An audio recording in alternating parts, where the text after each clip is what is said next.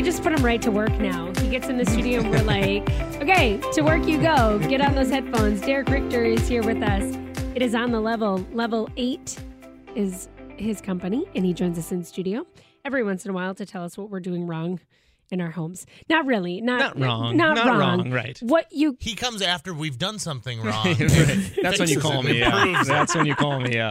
I've done something horribly wrong to my carpet. Yes. Derek comes and helps. We just got one of those this morning. Oh, did you? Oh, yeah. What Yeah, happened? Well, somebody we just cleaned for, like, uh, we sp- had a syrup accident. We spilled syrup all over the hallway, and so we had to go out there and take care of it. Yeah, what syrup. do you do for syrup? Oh, it, it, Oh. it just rinses right out with the hot water and pressure that we have. Yeah. I suppose if you just used like regular cold water, it wouldn't because the hot water must break down the sugars and make it a little more It- pliable. yeah, and then the pressure, obviously, when you're coming in at 400 psi and you're blasting with 200 degree water, it rinses out a lot easier than if you're down there with just a little rag in your fingers. Yeah. oh my Yeah. gosh. Uh, level eight steam cleaning and restoration. Let's talk about restoration just Sure. a little bit. Yeah. So we, I was just asking you, have you been getting a lot of calls because we're getting these weird, intense rains, and I know that sometimes those can leak in. But you mentioned, you know, sometimes it's it's not the big rains, it's Right. not the big storms.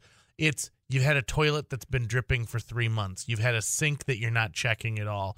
Those things can cause huge problems, and then all of a sudden, then it's time to call level eight. Yeah, and actually in the last two weeks we've dealt with both of those. We had a kitchen faucet that had leaked and leaked down into their basement above their pool table, so we had to get out some sheetrock for them. And then we had another one where the wax seal under the toilet it wasn't didn't have a very good seal, so it's been leaking over time.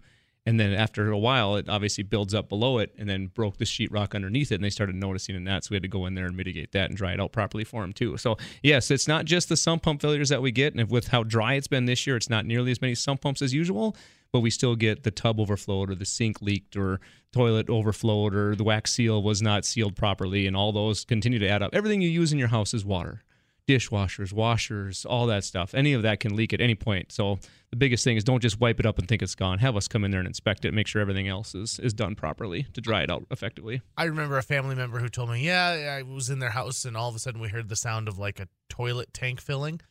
And I'm like, uh, "No one was just in the restroom." And he goes, "Oh yeah, you know, like every like 20 minutes it starts to fill a little bit." And I said, "Well, that means other water is going someplace else." And he's like, "Oh, I'm sure it's fine." And like, oh, I'm gonna say two weeks later, he told me like, "Yeah, it turns out it had been leaking for the last year, Yeah. and we just didn't think about it." And the water bill didn't go through the roof. Right. It wasn't like it was draining. And so it was the wax seal. And so a little bit of water just every now and then leaks and leaks and leaks. And before you know it, when you pull that toilet off, my God, if you're on the second floor, you're lucky you didn't fall through like into the kitchen at Yeah. one point. Yeah, that's just it. And those the wax seals it'll leak so slowly, but it won't go over the floor, so you might never see the water. But it goes underneath the floor and it gets on your subfloor. And when that happens, we do a lot of times we'll tear the toilet out and then we'll pull the flooring back, and there'll be mold on the subfloor underneath because it's been leaking for so long that mold has grown underneath the flooring on top of the subfloor. okay, that is terrifying. Yeah, it happens all the Like, time. Like, can you check under my toilets for me real quick? Not unless we tear make some stuff up. Oh my gosh. That's So- just it. It's frightening. So we we call you after this happens, Mhm. and people of course think doom and gloom, right? Like, Right. oh no, this has been leaking, and um, you know, no no wonder there's that little brown spot on the ceiling, Ceiling, for yeah, a long it happens all the time. Bubbles in the ceiling or whatever in the basement. Yeah. And so you come in and you're able to help them figure out exactly the best course of action. Right, that's exactly it. So we'll come in there with our meters. We have moisture meters that can test sheetrock, they can test concrete, they can test wood, and then we also have a carpet probe. So we can go in there and we can find out where, it, okay, where it's leaking, and then we just kind of go out from there and find where it stops.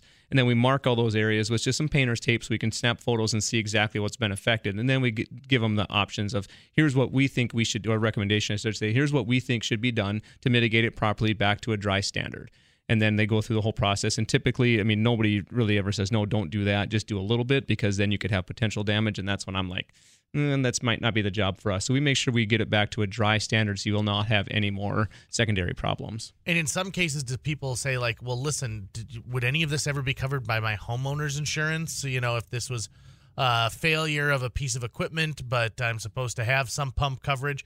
I bet you are just an expert at saying like, "Yep, this is this is what I think you should approach and have a conversation." And I'd be more than happy to email you all of the details about what we're gonna do. Exactly. Yeah, I wouldn't say an expert because who's really an expert on insurance other Yeah, than insurance call. themselves? But Even those people are making it up. I, I never. I always say I never speak for insurance companies, but typically this is what happens. We'll walk through the process, and if they want to get their adjuster on the phone or their insurance agent on the phone, I'll also give them my information as far as what I think needs to be done, what the cause of it was, what we need to do to to mitigate that problem. But we do deal with insurance a lot. I've learned a lot of stuff about insurance over the years, and insurance companies are really good. Actually, we very rarely have any issues on water damage losses where you know when we lay it all out and we document everything that there's ever been a problem of them covering it. Sump pump policies are a rider.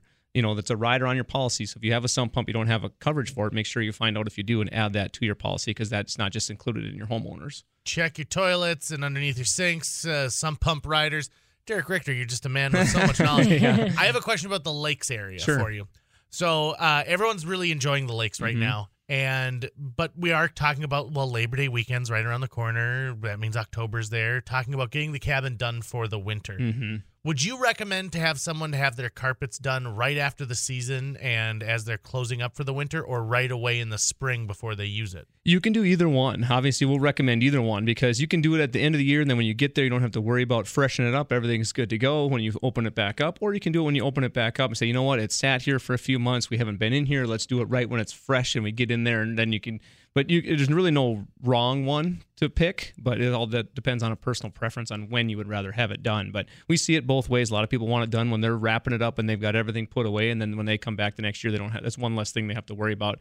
Not only that, but when you clean at the end of the year, you move all the small things off your carpet and you get rid of some stuff maybe you don't need. Yeah. And so then when you come back, it's like all that clutter is gone because they had to move some of the stuff to get the carpets clean. So Now, when it comes to something like if they want their grout cleaned, because I know tile's a big hit down Mm-hmm. Yep. at the lakes area. Yep.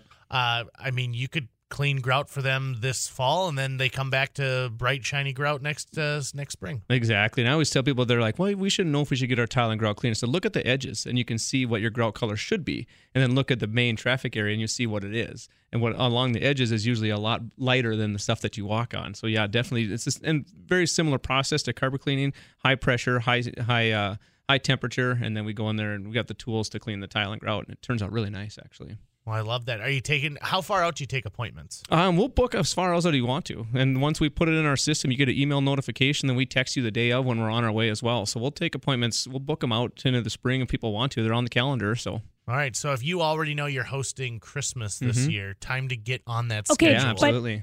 Do it after the company comes. right? Like, Why wouldn't you want it fresh when they're I do- gone? right? Yeah. So we did a little road trip last weekend, and I was going to have all these people in my car, and I was like, I'm not cleaning it before I do this. I'm going to clean it after we get back. So if you're going to host Thanksgiving, schedule Derek to come after Thanksgiving. Unless you're really embarrassed by the look of it, then you get it done before. I suppose there's that as well. I always just think like after everybody else is on it, yeah, that's there's, when I should get and there's cleaned. really no wrong time to have your carpets cleaned, and you know, just it's not only the cleanliness of it, but it's a health factor too. If people have asthma or some people have allergies, there's just a lot of dust mites and and dead skin cells that build up in your carpet over time, and just getting those clean just really freshens it up and removes all that from your carpet. and it's been so dry this year that I feel like because of that, it's been extra dusty. Yeah, Yeah, it has been it really has. dusty. Yeah. Yep. So yeah, there really isn't a bad time to have it done unless it's you know ten below. Then we're not probably coming out because we deal with a lot of water. Do you do? Uh, this is gonna sound weird. Do you do vehicles at all? Have you ever had somebody say like, "Listen, the carpet looks so great here. How about coming in and uh, checking out my Buick?" Yeah, we've been asked that. I haven't gotten into that. It's just we don't really have the tools that get into all the small crevices that you have in your cars and your floors and stuff like that. So I, I've kind of stayed away from that. And for the amount of time that I'm probably going to spend on it, you can go have it detailed and do the whole thing. Just because we're not just going to whip over it real quick and it's not going to be a minimal charge. So we're going to take our time on it. So I haven't really gotten into the vehicle cleaning. Okay, you let me know when you do. Because right. a couple of years ago, I used uh, a pickup truck as a freezer during the winter. You don't Oh. want to hear this No, story. I I should don't have know if taken I these You uh, don't frozen turkeys out a little Oh, earlier than I did, so it's got a it's got a real stink Yeah, in there. that's it's got a not real good. smell. it's the worst story ever. Uh, um, Derek, remind our audience how they can reach you. Absolutely. Give me a call at 701 371 0099 or find us at level8steam.com. My husband literally texted us before you even said that and said, or turkey juice in a car. Oh, yeah. uh-huh. See, he remembers. It's Oh, just, okay. It's not what you good. know, and it's who you know. And I know Derek Richter. All right. Don't answer his call if it's about his car. Don't do it. Okay. Level 8 steam cleaning and restoration in West Fargo. Derek Richter, thanks again. you bet. Thank you.